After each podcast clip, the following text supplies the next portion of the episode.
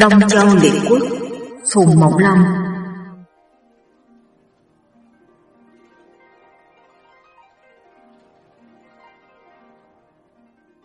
Hồi thứ 12 Tuyên công dâm loạn lập tân đài Cừ chi âm mưu tôn vua khác. Nhắc lại việc trước nơi nước vệ. Vệ tuyên công vốn là kẻ ham dâm dục Lúc chưa lên ngôi đã tư thông với vợ lẽ của cha là nàng Di Khương, sanh được một trai, tên Cấp Tử. Sau khi lên ngôi, lại phong cho Cấp Tử làm thế tử, giao cho công tử chức trong nôm. Khi Cấp Tử lên 16 tuổi, vệ tuyên công cho người sang hỏi con gái Tề Hy Công về làm vợ Cấp Tử. Lại được nghe con gái của Tề Hầu nhan sắc tuyệt trần, hoa nhường nguyệt thẹn. Vệ tuyên công đem lòng ham muốn, Tuy nhiên đã trót lỡ cưới người đẹp cho con trai mình, còn biết nói năng làm sao, bèn nghĩ ra một kế.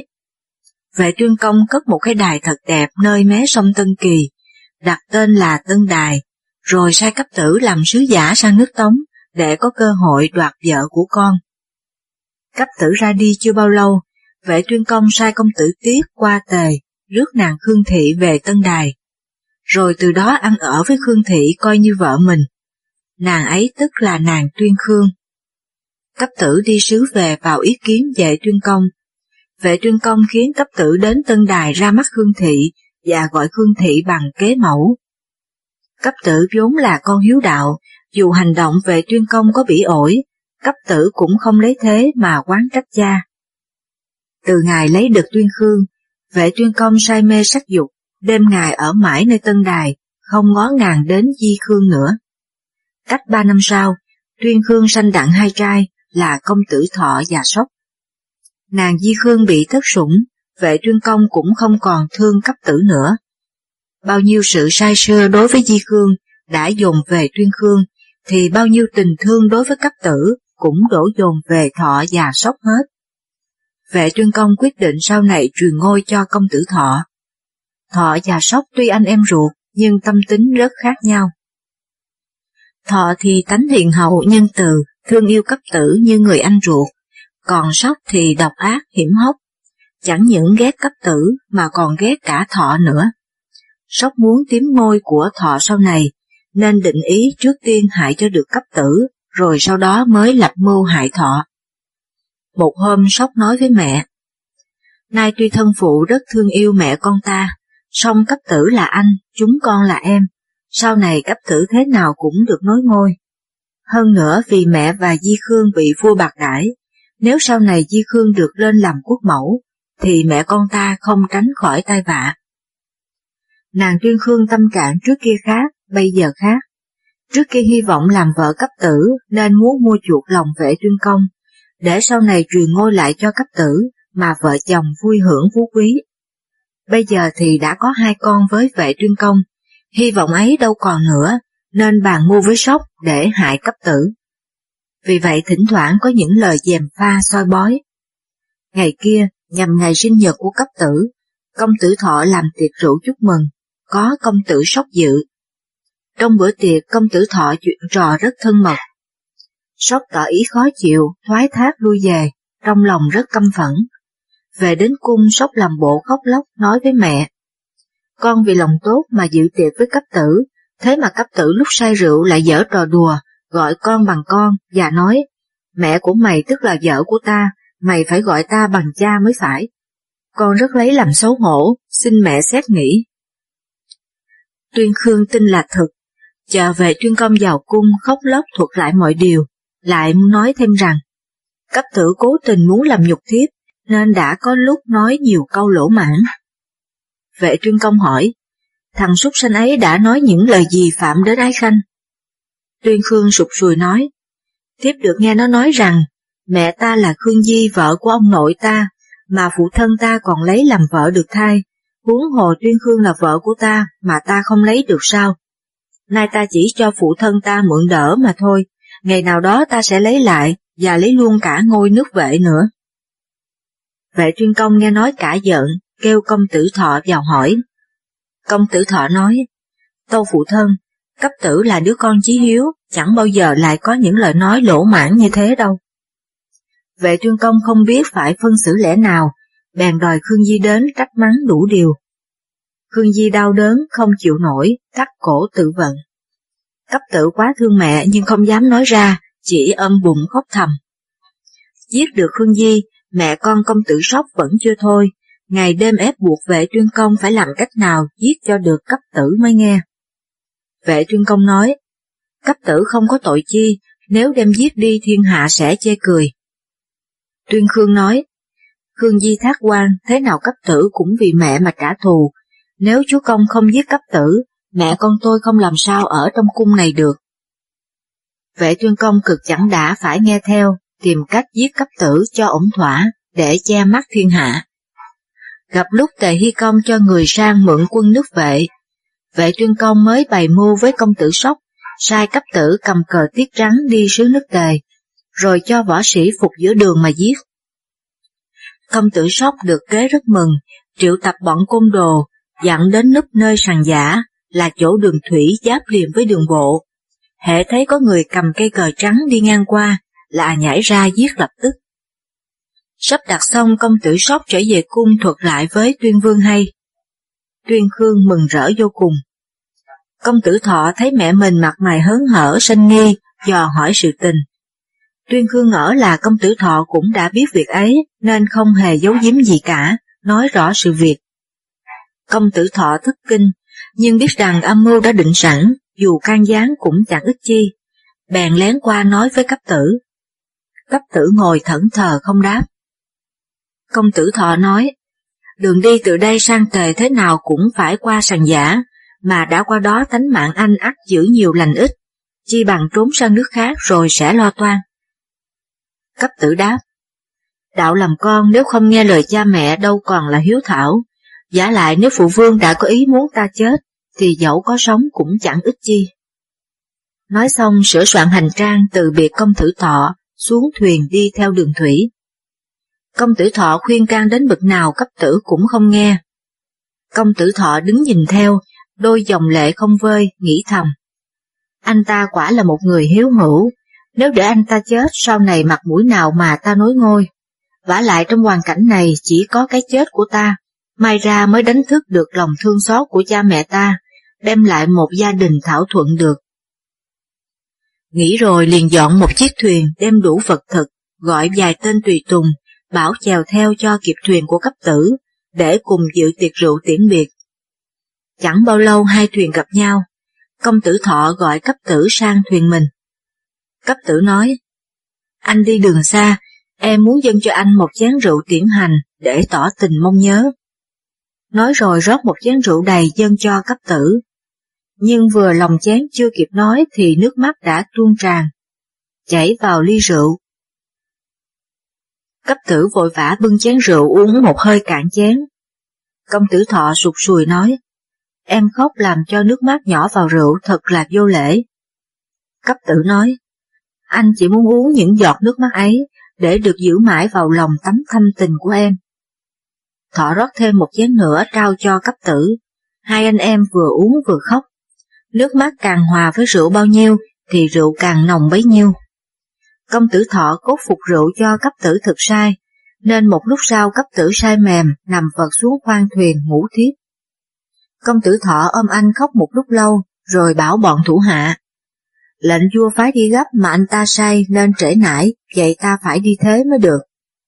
Nói rồi cầm cây cờ trắng cắm lên mũi thuyền mình và viết một bức thư dặn tên quân hầu lúc nào cấp tỉnh dậy sẽ đưa. Đoạn công tử thọ cứ thẳng đường cho thuyền đến sàn giả. Vừa đến nơi, bọn cung đồ thấy có ngọn cờ trắng kéo nhau chạy ào ra bắt. Công tử thọ đứng dậy chỉ vào mặt bọn chúng mắng lớn. Ta là cấp tử thế tử nước vệ, phụng mệnh sang nước tề đi sứ, sao chúng bay dám cản trở? Bọn cung đồ nói, ngươi đã là cấp tử thì đừng có xưng hô làm gì cho uổng tiếng, chúng ta tuân lệnh vệ hầu ra đây lấy đầu ngươi. Nói xong, bọn cung đồ áp lại chém đầu công tử thọ, bỏ vào một cái hộp, rồi đoạt lấy cờ tiết mang về. Bọn gia đình theo hầu công tử thọ sợ hãi, chạy tán loạn. Còn cấp tử khi tỉnh rượu mở mắt ra không thấy thọ đâu, lại nhận được bức thư trong lòng quảng hốt. Mở thư ra xem, trong thư chỉ thấy một hàng chữ như sau. Em đi thay anh, anh tìm nơi lánh nạn. Cấp tử khóc hòa vội vã bảo bọn tùy tùng, hãy chèo thuyền đi cho mau, kẻo chúng lầm mà giết mất em ta. Bọn tùy tùng tuy không hiểu gì cả nhưng cũng cố sức chèo đi rất mau. Thuyền lướt sóng dưới ánh trăng vàng vặt lăn tăng trên mặt sông dài, cảnh vật êm đềm nhưng lòng người rộn rã.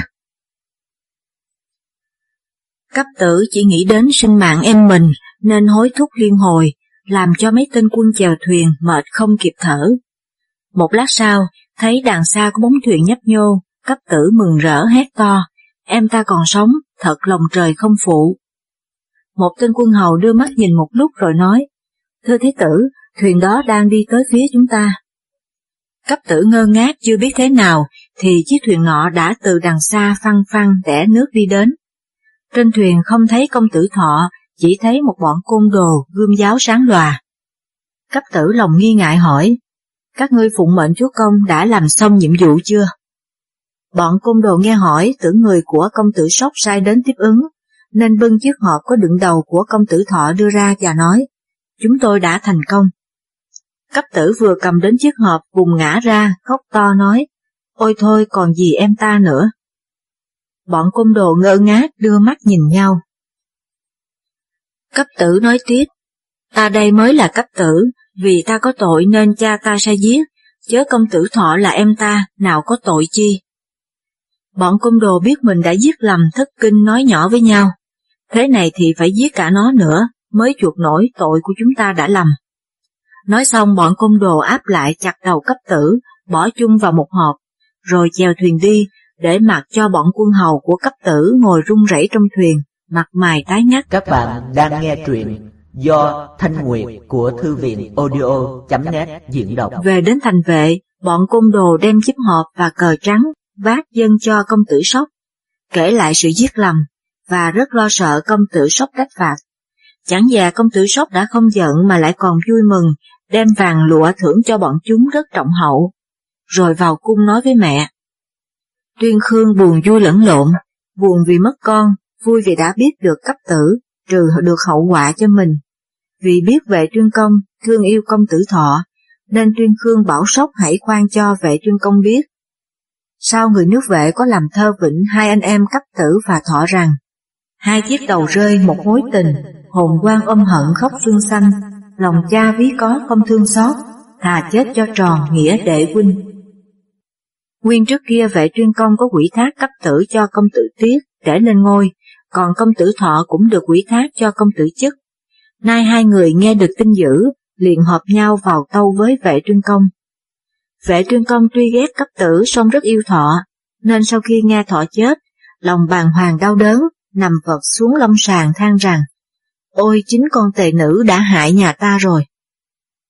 Liền cho đòi công tử sốc vào khiển trách. Công tử sốc chối dài.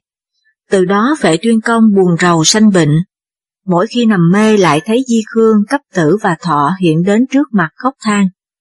Cách nửa tháng sau, vệ tuyên công tạ thế. Công tử sóc lên nối ngôi, tức là vệ Huệ Công. Vệ Huệ Công lên ngôi chưa được ba ngày, đã cách chức công tử Tiết và chức.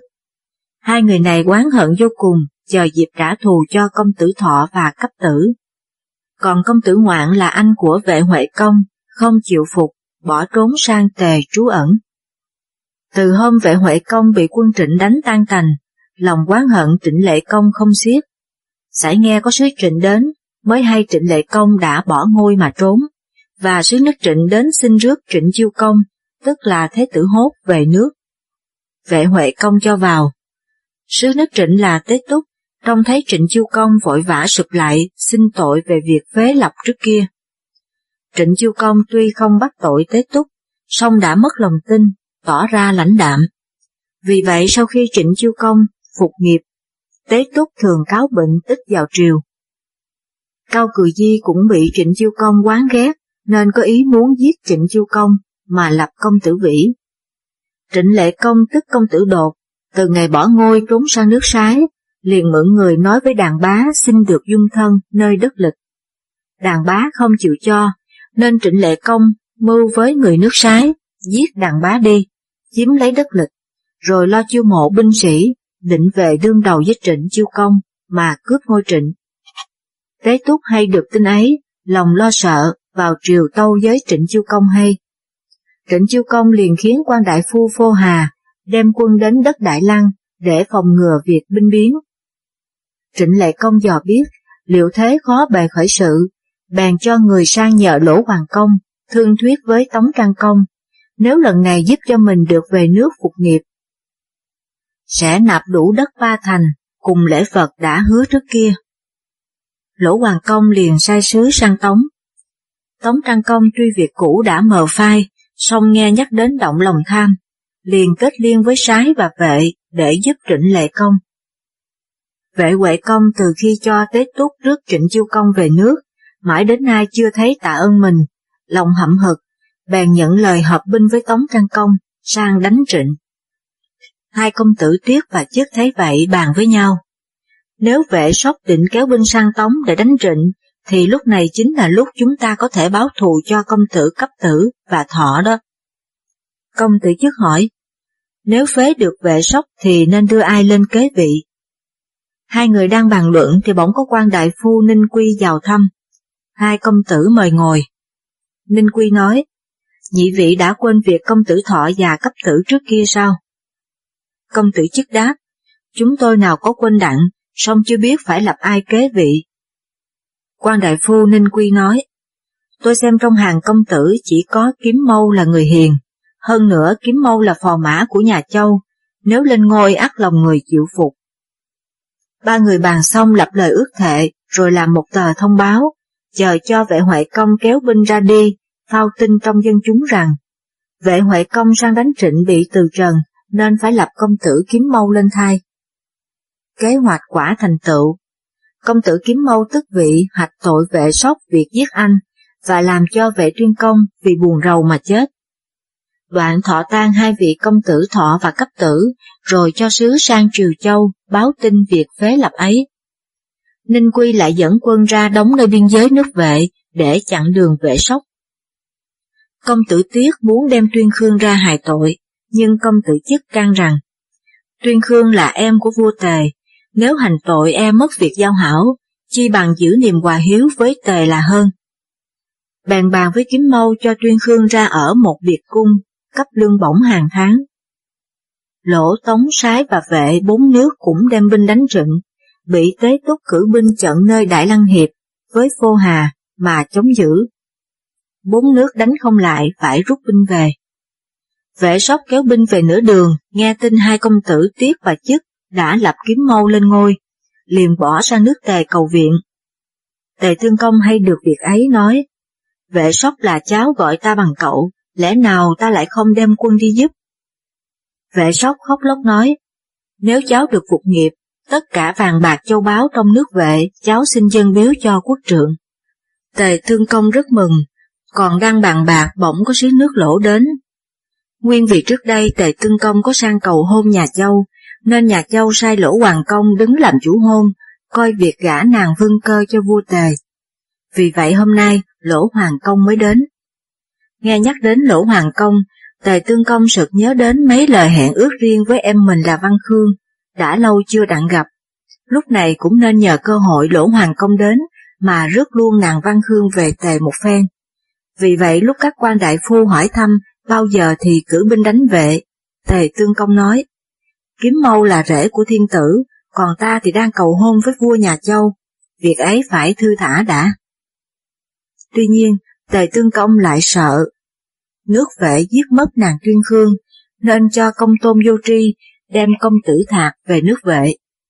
Lại dặn riêng vô tri bài cách cho công tử thạc thư thông với Tuyên Khương, để ngày sau liệu kế đem vệ sóc về nước. Công tôn vô tri lãnh mạng dẫn công tử thạc về vệ, ra mắt tân quân chỉnh mâu. Lúc ấy vợ công tử thạc đã qua đời. Công tôn vô tri bàn mưu với công tử chức. Nếu ngài giúp cho việc này, ác tề hầu mến phục mà hai nước giao hòa. Công tử chức vẫn có ý muốn giao hảo với tề, lại ghét Tuyên Khương, muốn cho Tuyên Khương mang tiếng với thiên hạ, nên chịu làm việc đó. Về phần công tử thạc, nghĩ tình cha con, nên chẳng chịu. Công tử chức bèn ép công tử thạc uống rượu sai, rồi bắt bỏ vào phòng Tuyên Khương. Gặp Tuyên Khương là người háo dâm nên ép uổng công tử Thạc, cuối cùng phải mang tội bất hiếu cùng cha.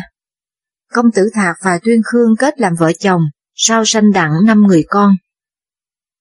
Nhắc qua việc đất trịnh, Tế Túc đem quân ra đất Đại Lăng, đương cự với công tử Đột. Sau khi các chư hầu rút quân về hết, mà công tử Đột vẫn đóng quân nơi đất lịch, phá rối mãi. Tế Túc tìm hết kế để ngăn ngừa. Ngày kia, Tế Túc nhớ lại rằng trước kia nước tề có thù với công tử Đột. Trong lúc đánh nước kỹ, lại nghe nước lỗ hiện đang đứng ra làm chủ hôn cho nước tề. Bèn vào triều tâu với Trịnh Chiêu Công, xin đem lễ vật qua lỗ và tề thông biếu, để nhờ hai nước ấy giúp mình cử với Tống. Trịnh Chiêu Công y tấu, Tế Túc lãnh mạng ra đi. Trong lúc Tế Túc bận lo về việc trừ khử công tử đột, thì Cao Cừ Di trái lại âm mưu muốn hại Trịnh Chiêu Công, nhưng vì sợ Tế Túc là kẻ đa mưu nên chẳng dám thi hành.